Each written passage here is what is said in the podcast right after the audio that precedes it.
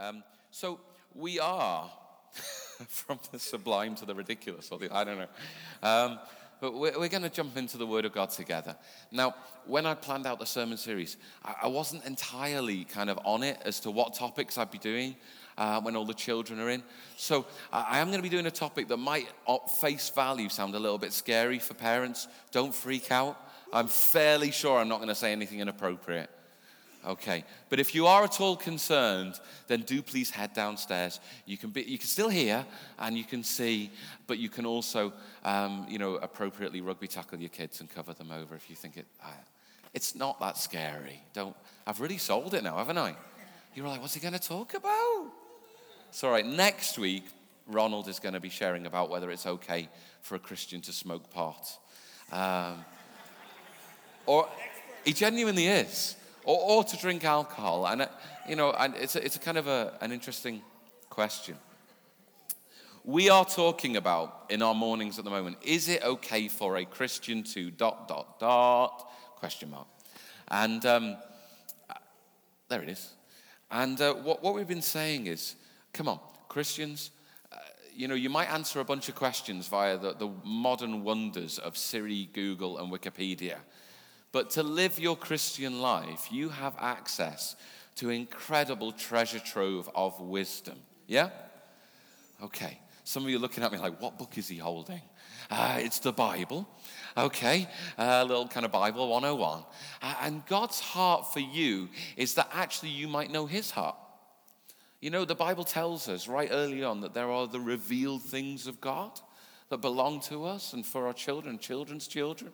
Yeah, there are hidden things, but God wants to reveal to you what you need to know to be like Jesus. Anyone here want to be like Jesus? Yeah, okay, we're in the right place. Uh, and not only to be like Jesus, but to kind of reveal that goodness and grace in the world. And so we're asking, okay, not is it okay if I do this or that? I want to tick the box. I want to just kind of quickly and carefully answer the question and then move on. Rather, we're asking ourselves these questions so that we might be like God, that we might know His heart. So, in all of the questions that we've been asking so far, and, and the same will continue, we're actually saying, okay, God, what is the framework for living as a follower of Jesus? How might we know your love? And how might we show your love in the world? We're not just answering thorny questions, but we're learning how to read the Bible, how to read it, to understand its meaning, and to submit ourselves, our choices, our behavior, to our belief in the one we behold in the pages of this wonderful book. Another way of putting it is to realize that the Bible offers us what we might term lenses, ways of looking at the world which enable us to better know our God and how He would reveal His glory in us and through us. You know, when we better understand the nature of the Bible, one of the upshots is that we can better understand the purpose of preaching. Now, our subject for today is Is it okay for a Christian to attend a gay wedding? I told, it, I told you I might give some of you conniptions, but uh, uh, yeah, but it's not quite the topic that we addressed some time ago when we talked about all issues of human sexuality. And I'm, I'm not going to go over all of that ground again. If you want to know what we believe as a church, then please go listen to the podcast. You know, come and chat about it with me or the elders or, or someone in your, uh, your Transform community leader. Would love to kind of go over that material again.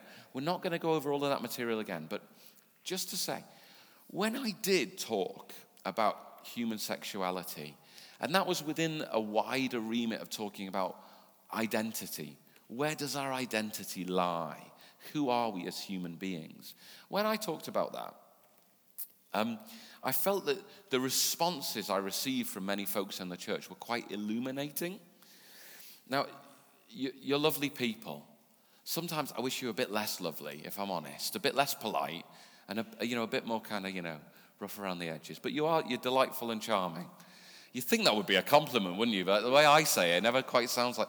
Anyhow, um, your kindly meant responses to my preaching of things like, well done, Pastor Greg, and that was brave, and things like that.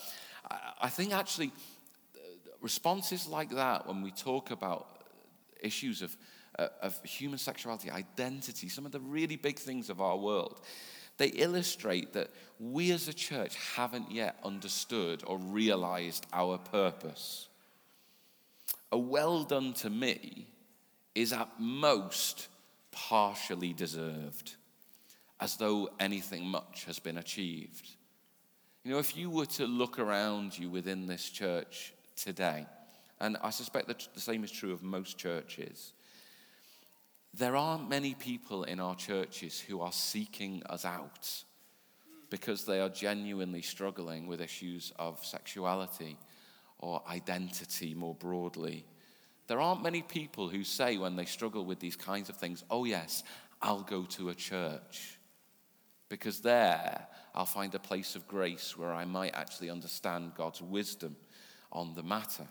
There's a caveat there. If you are here today and you are personally wrestling with these things, it's quite possible I may say some stuff today that you might find difficult, even troubling.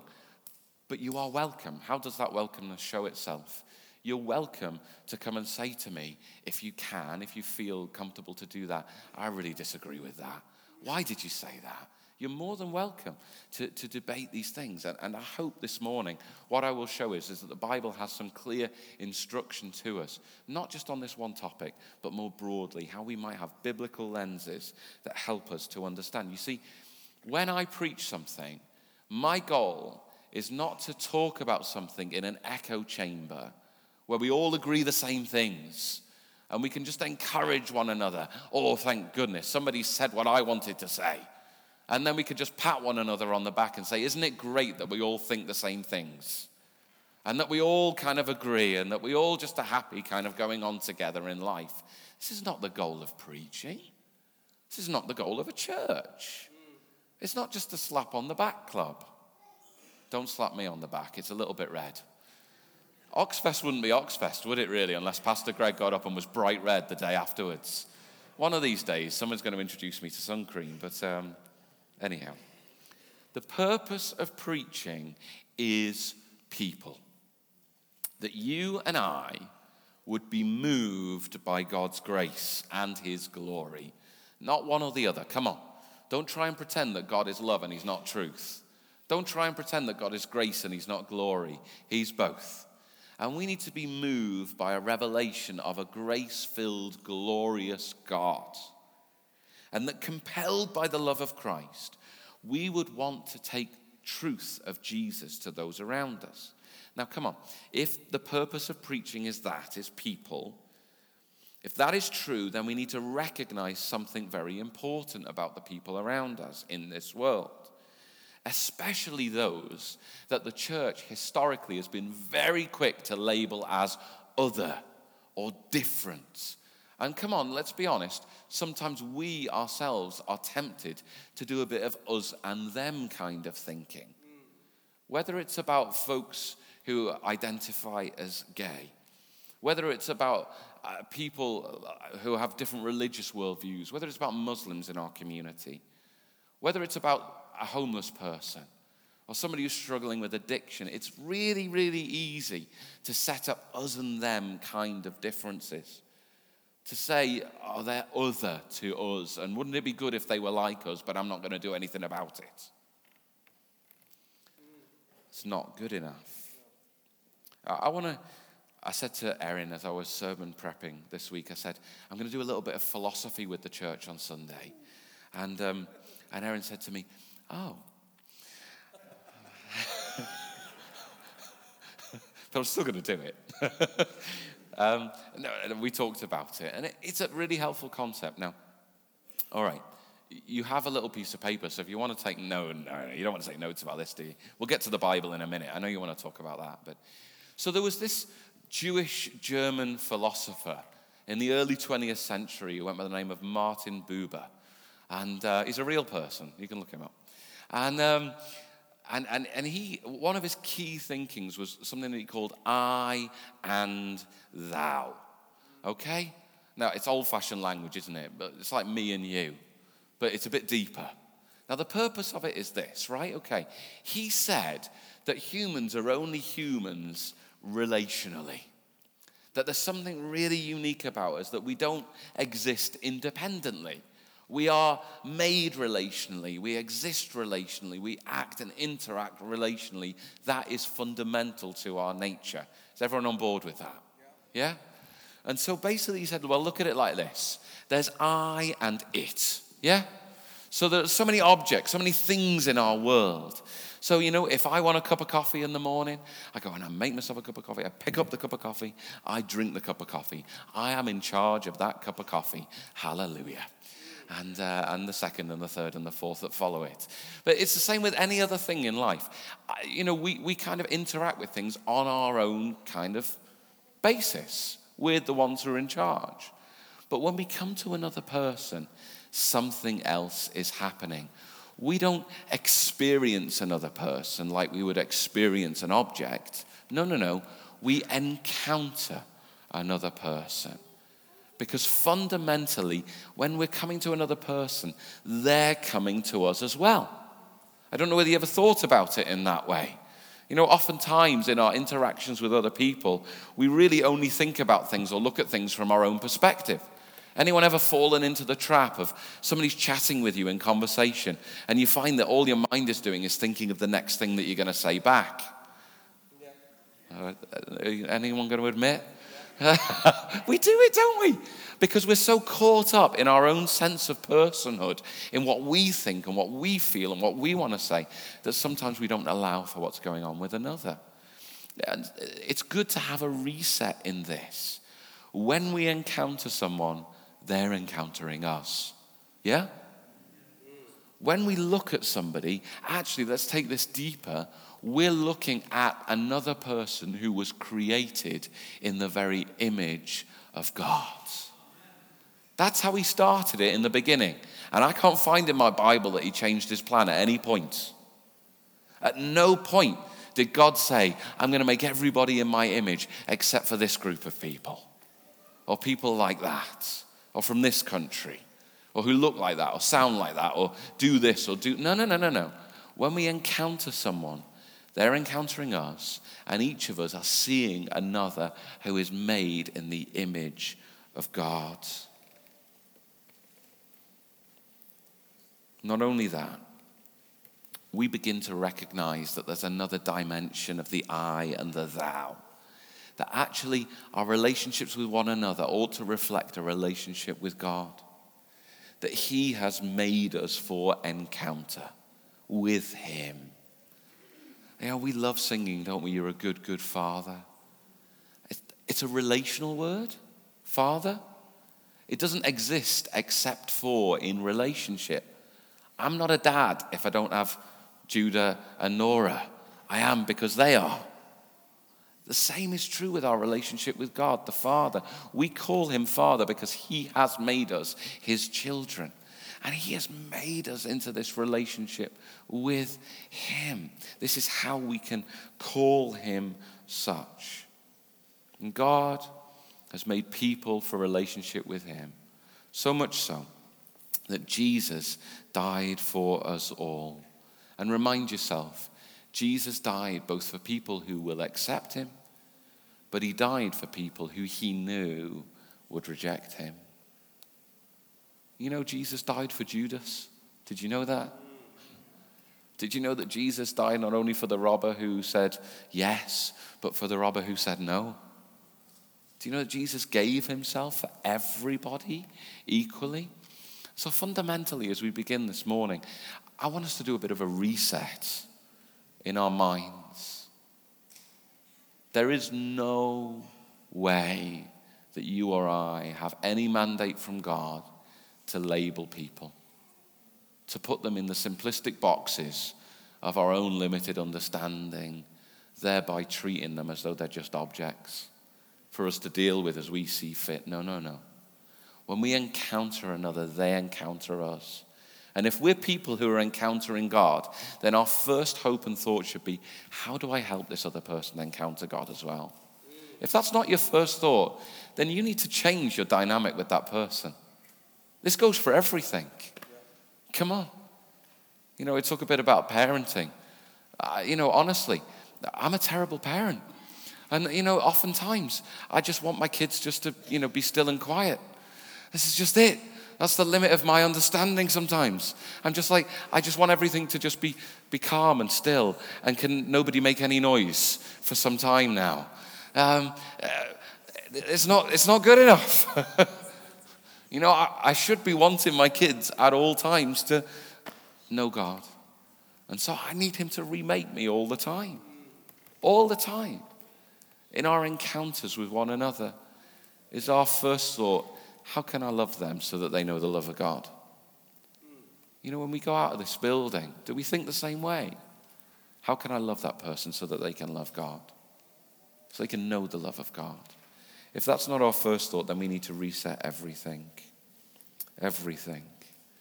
There is simply nothing, no religious worldview, no gender identity or sexuality, no political persuasion, no ethnicity or nationality that can change this truth for us. People are made by God to bear his image. And just because we ruin that, left to our own devices, and let's be honest, we do. Everybody sins. Because of that, Jesus has come to restore everybody to himself. Everybody. That's his heart, is to restore everybody. How do you want to be a part of that? How do you want to be a part of that? So, to our question today a gay wedding. Now, you've received an invitation, perhaps, from a friend or a colleague, maybe from a family member. You care for them, and they care for you because they sent you the invite. You might even say that you love them, but you also love God you also honor the Bible. And we as a church affirm traditional views of sexuality and of, and of relationships in this world. Now, many Christians, we would come to this thing and, you know, we love our friend, we love our family member, we love our colleague, whoever it might be. They've invited us. And, and many, of, many of us, we kind of, we, we're looking for an out. We're like, God, would you give me an easy way out? And so we're like, well, Jesus attended a wedding. That, that's, my, that's my way. Hmm. Sure that's enough. Or you might say, well, Jesus ate dinner with those that the Bible identifies as sinners. That's true. But is that everything that's going on? Well, we'll, we'll dig into that. You might also say Jesus cared for, valued, and protected those considered outcast or marginalized, or the weak or the vulnerable in society. That's very true. And so must we. Isn't it enough, you might say, to say that we should simply affirm those who are different on the margins of society? Well, it's instructive, provides a framework for our love, but it's not enough. What we're going to show this morning is there are two competing tensions here in answering the question. What's the first thing?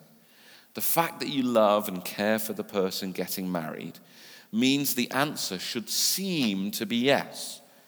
It's difficult to see how not going to the ceremony demonstrates love and care. But the fact that biblically it's not actually a marriage means that the answer should be no. It's difficult to see how going to the ceremony communicates anything other than your approval. So if you don't approve, but you go anyway, you're acting dishonestly or with hypocrisy. Now, the canny amongst you will have noticed that Pastor Greg said that a gay marriage is not a marriage biblically. Now, what is my basis for saying that? It's important. We shouldn't just say these things just because that's what we've assumed or received from others. We certainly shouldn't say it because of any inherent prejudice in our hearts. God help us. No, no, no. How might we know this? Well, if we want to know what a marriage is, we must consider how can we know things about a marriage? By which I mean, what does the designer of marriage, God Himself, tell us about it in the Bible? Firstly, we recognize that marriage is not a human institution. We get caught up in the human elements of marriage, don't we? And they can be really beautiful and precious. But marriage is not made by humans, it was instituted by God Right from the very beginning, when Eve was brought into the life of Adam and Adam into the life of Eve, and they were given one to another. Genesis chapter 1, Genesis chapter 2. Right from the beginning, through all the descriptions of Bible, marriage in the Bible, even the good marriages and the bad marriages, because there are bad marriages in the Bible, okay? You know, just because something's in the Bible doesn't mean that, you know, it's the example for us. But even so, in the good marriages and the bad marriages, every single one is between a man and a woman. There are many different ways of getting married, many different cultural norms for marriage. But biblical marriage is always between a man and a woman. Which brings us to a related point. So oftentimes we think that the sole signifying marker for marriage is love. And uh, here's the most profound thing I'm going to say today you should love someone that you're married to. I just want to point that out, uh, you know, just in case you were confused about this. But uh, you should love them. Um, but love is not actually the only thing about marriage. And perhaps it's not even the primary thing about a marriage. C.S. Lewis, he said something about this. He, he, framed it like this He said, Love may well be the spark that got the engine of marriage going but it's not going to be the only thing that your marriage needs to keep going. He says there's going to be a great deal of patience and faithfulness and kindness and even a, a higher vision of, of marriage to keep that sucker going. I don't think C.S. Lewis called marriage a sucker, but you know, uh, he's a bit better with words than me. But you know, love may be the spark, but actually a great deal more is needed to sustain a marriage biblically. Now, okay, well, if love isn't the only thing about a marriage, what does the Bible say is important about a marriage? Two things. Firstly, marriage is a covenant of relationship, it is not a contract. You know, we sign contracts, you have to register for your marriage. You have to do all the legalities. And, you know, these are good things. It's actually helpful for relationships in the civil world to be regulated in an appropriate fashion. That's important. But that's not the fundamental thing about a marriage. A marriage is a covenant of relationship. Marriage is after the pattern of God's greatest heart for relationship between Himself and His people, the church. It speaks into the here and now, every marriage does, should do, of something eternal, of Jesus and his bride, the church. What does marriage tell us? It tells us that as a husband is like his bride, but also different, so we, the church, are like our God, but also different. We bear his image. You're made in the image of God. And he is our God and loves us. But we are the created and He is the creator. We're not God. Does anybody need to remind themselves of that from time to time? We're not God. We're not even the master of our own situations, let alone anything more. We're like Him, but we're different. How else can I put it? I'm like my wife in some ways. We share some interests, we share some things of outlook in life. But there are ways in which we are different, and thank God for that. Because if I was married to the female version of me, I think we would both have gone mad by now. I don't want to be married to me. I want to be married to someone who's better than me. And, uh, and that has happened. Um, you know, don't, no, it's too late to say no, Pastor Greg. That's not the truth. I know what you believe. But um, we're like one another, but we're, we're different. And it's a revelation of relationship with God. In all seriousness, the difference between man and a woman in marriage is not an arbitrary construct. It's not just, oh, well, most people think that's the way it should be, but it doesn't have to be. But it's a designed revelation of human nature, of the nature of God, and of the eternal union of humanity and God, which we're headed for. It's the first thing about marriage. The second thing about marriage is in God's design for this world. It is intended for the, the continuation of the community of people through procreation. Now, I know when I say that, some of you, and I know that there are many folks within our church, and, and that's not been a part of your experience within marriage. It just hasn't been possible. That doesn't mean that your marriage is, is worth anything less, But neither can we say that that is not a part of the intent of marriage. We live in a world which is broken. We live in a world where not everything does happen as it is intended. That doesn't mean that the design was wrong. It just means that the way we as humans have dealt with the design has led to some very tragic consequences. It's not to say that those who, who are dealing with those consequences have sinned in a way that has led to that. That is not true. Rather, it is the broken and fallen nature of the whole of creation that leads to tragic consequences. It doesn't change the design. It's God's intent, Genesis 1:28, be fruitful and multiply.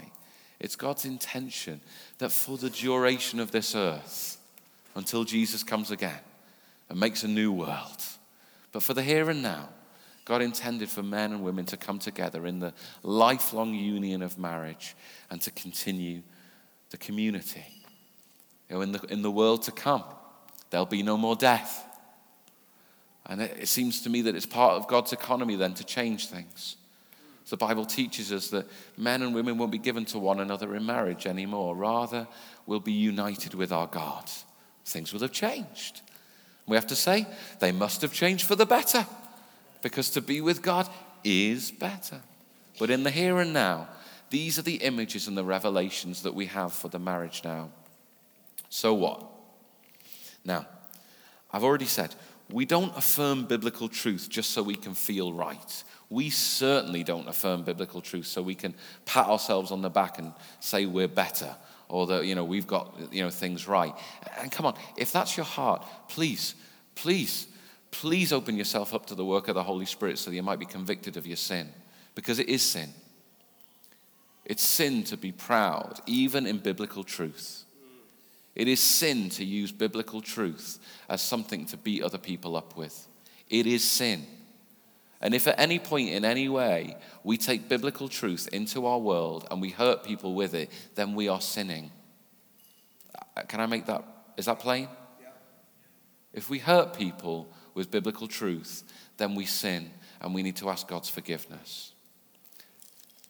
But we also need biblical truth. What can we distance ourselves from, that kind of arrogant attitude, but what can we bring ourselves close to? Now, a couple of passages of scripture that we, we don't have the time to go into in detail. You will be very, very glad to know but you will probably want to have a look at for yourself. Now, in Romans chapter 14, um, Paul is talking to this church led by the Spirit uh, about matters of, of, of, how can we judge one another? Is it appropriate? How may we judge one another? Now, you've got to know context, otherwise, you're misreading the Bible. And what he's talking about here is he's talking about things that people are eating and the circumstances that they are eating them in. Cultural or religious kind of manners of eating, perhaps. So, this is not like, oh, we can just take everything here and say that it's not just about food, but it's about sex or it's about anything or anything or anything. That's not true. However, there is a really important principle for us here in the way that we deal with one another, okay? And in the way that we might deal with one another as people of faith. In verse 4 of chapter 14, Paul says to them, Who are you to pass judgment on the servant of another?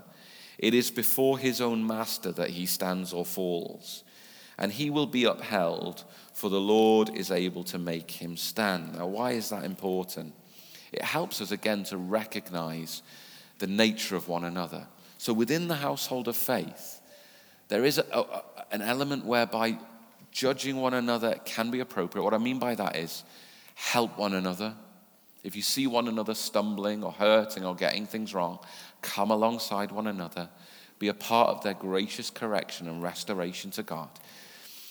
But recognize you're not the master of them.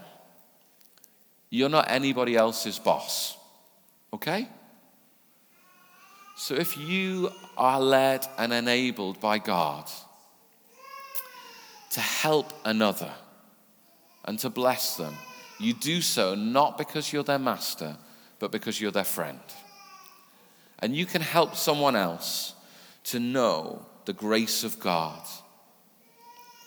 and to know that they will be upheld by God because God enables us to stand. That's grace to us. Now, how can we take this a little further? We went over to 1 Corinthians chapter 5. We now start to see how the church interacts with a broken and hurting culture. Because there, within this passage of scripture, we see how there are some folks and they're connecting with the church because this Corinthian church, they got a lot of things wrong. But I tell you what, they didn't, they didn't have a closed door policy. We can say that in their favor. They were connecting with a lot of the, the woundedness and the hurts and the needs of their culture. Now, within that context, there was somebody who was doing things wrong according to their, their sexual identity and their morality. And Paul teaches them how they can deal with these people. He says, when it's within the church, there's one way of dealing with these things. When it's outside of the church, what can we know? He says this in verse 12. He says, For what have I to do with judging outsiders? Is it not those inside the church whom you are to judge? God judges those outside. Purge the evil person from among you. We have a responsibility as a church to live according to God's holy scripture, to be made holy, even as God is holy. But we do not have a responsibility to demand holiness from a hurting world. You can't do it, and it won't happen. And if you try and demand behavior from people who have no belief and have never beheld a loving Savior, then at best you'll get them to just fake some nonsense for a while. At worst, you're going to break them even more. Don't demand that the world should look like Jesus until they've met Jesus. And how do people meet Jesus? Through us. So if you're not willing to do that groundwork, then can we stop ranting and raving at people? Is there any chance?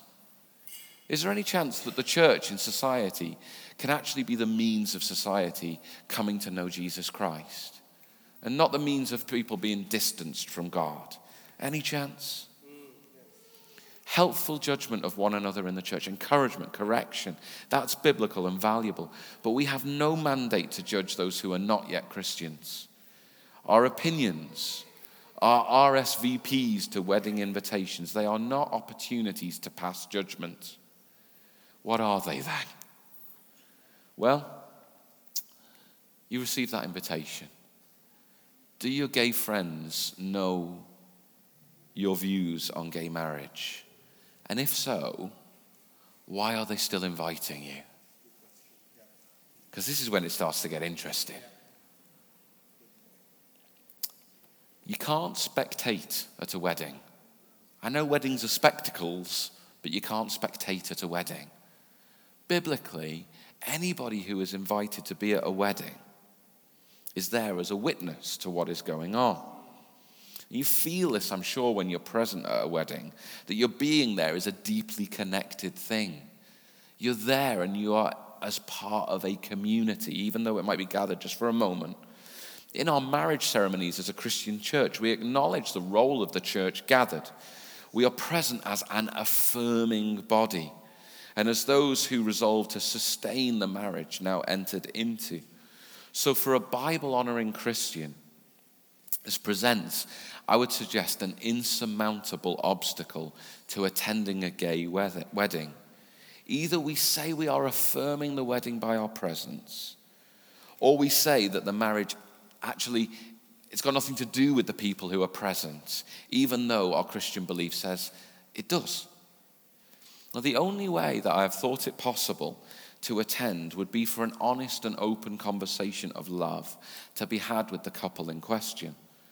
A conversation wherein you make it clear that you cannot affirm a picture or a practice of marriage that is contrary to the revealed will of God that you believe that homosexual relations are contrary to his will and that they're sinful and separate people from their only true hope of salvation, but that you love those who are inviting them and that under that basis you would be willing to be present as a sign of your love for them. If that satisfies them as well as you, then it might be possible to attend. Good luck with that. I, I'm not speaking to you just trying to load a burden on you. I, I have a friend, had a friend, I don't know anymore. And, um, and he's, he's gay. And, uh, and we just lost each other over the years. And, and it, it's never stopped hurting, if I'm honest. A little while back, I reached out to him, and, um, and he very graciously agreed to meet with me. And we had coffee, and we went a little way towards healing some wounds, just a tiny bit. There were some misunderstandings that were easy to clear up, but there's a pretty big gulf between us still. And I tried to get another coffee with him, but he's gone again. And um, I don't know whether I'm ever going to see him again in this life or the next. And if I'm honest with you, it really hurts. And so I'm not suggesting to you a way of practice that I just think, oh, I'm just going to chuck this at people and then run away. You know, these things that they'll hurt. If you want to be biblically honoring and yet love people, what you're actually doing is entering the way of Christ. And Christ got hurt. He got hurt for the sake of honoring his Father and loving everybody around him. He got hurt. And my little testimony, my little story there, it's pretty small. And my pain, it's not massive. I know that for my friend, his pains over the years have been much bigger. And for that, I'm very sorry. But you will enter into a way of pain if you want to love your Father and love people around you. Come on, one step further before I close. We can't say that, oh, I'll just go because Jesus spent time with the socially marginalized. That cheapens Jesus' uniqueness and his earthly ministry. Come on, pay attention to Jesus. Can you do that?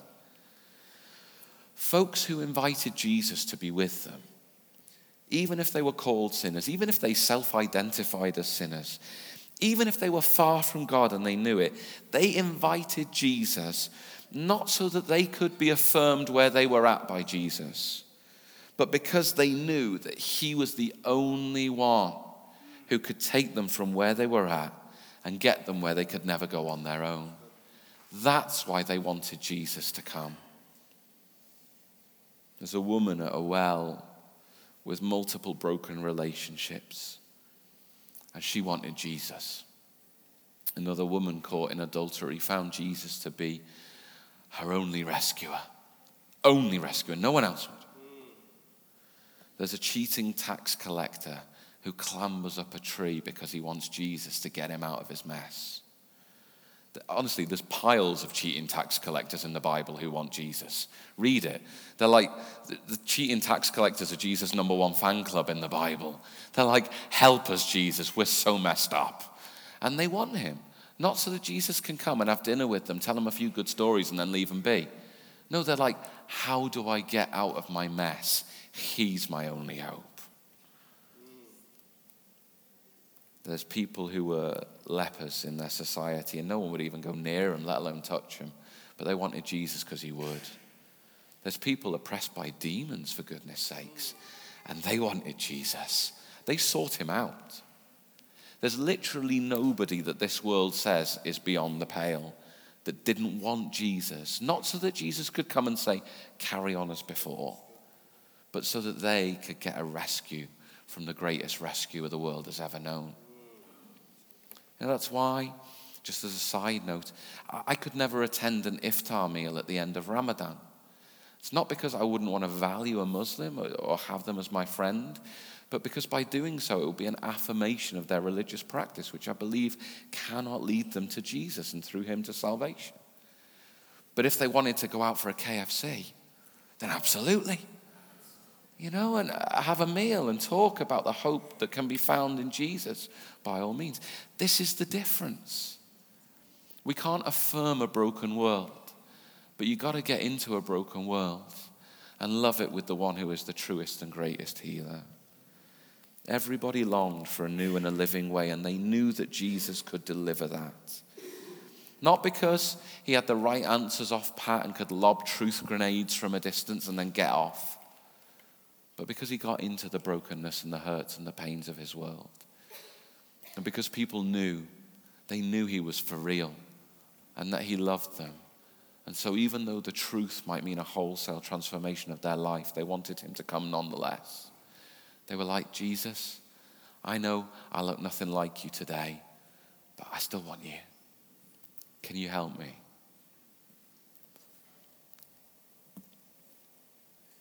There's your biblical lens for the day. Do you want to be like Jesus? Come on. It's, it's a tense place to be. To honor your father and to love your neighbor. It's not nearly as easy as it sounds, is it? Sounds easy, it's not easy. But God is present with us. And He can take nice ideas and words on pages and He can make them all live realities. Could you stand with me? Would you do that?